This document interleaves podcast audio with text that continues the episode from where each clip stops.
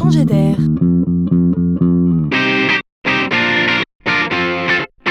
C'est la chronique de Laurent Collen. Il y en a plus généreux que d'autres que l'idée du progrès futile agacerait presque.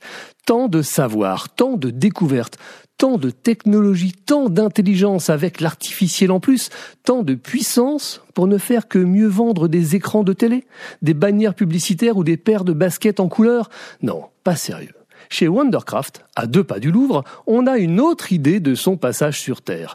Changer le monde est une idée sérieuse. On s'intéresse ici à l'exosquelette. Bon, alors on connaît bien le squelette, on en a tous un. Vous serez d'accord avec moi, il est à l'intérieur de nous. Eh bien, un exosquelette, c'est un squelette qui serait à l'extérieur, comme une attelle ou une pièce de renfort adaptée à un membre, une jambe, un bras ou un corps entier.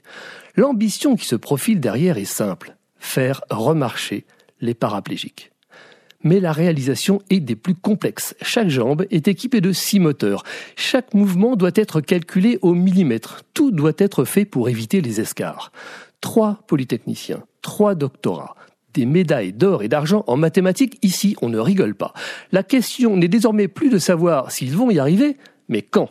Bon alors on a une petite pensée pour le sanctuaire de Lourdes qui est en passe de perdre son monopole.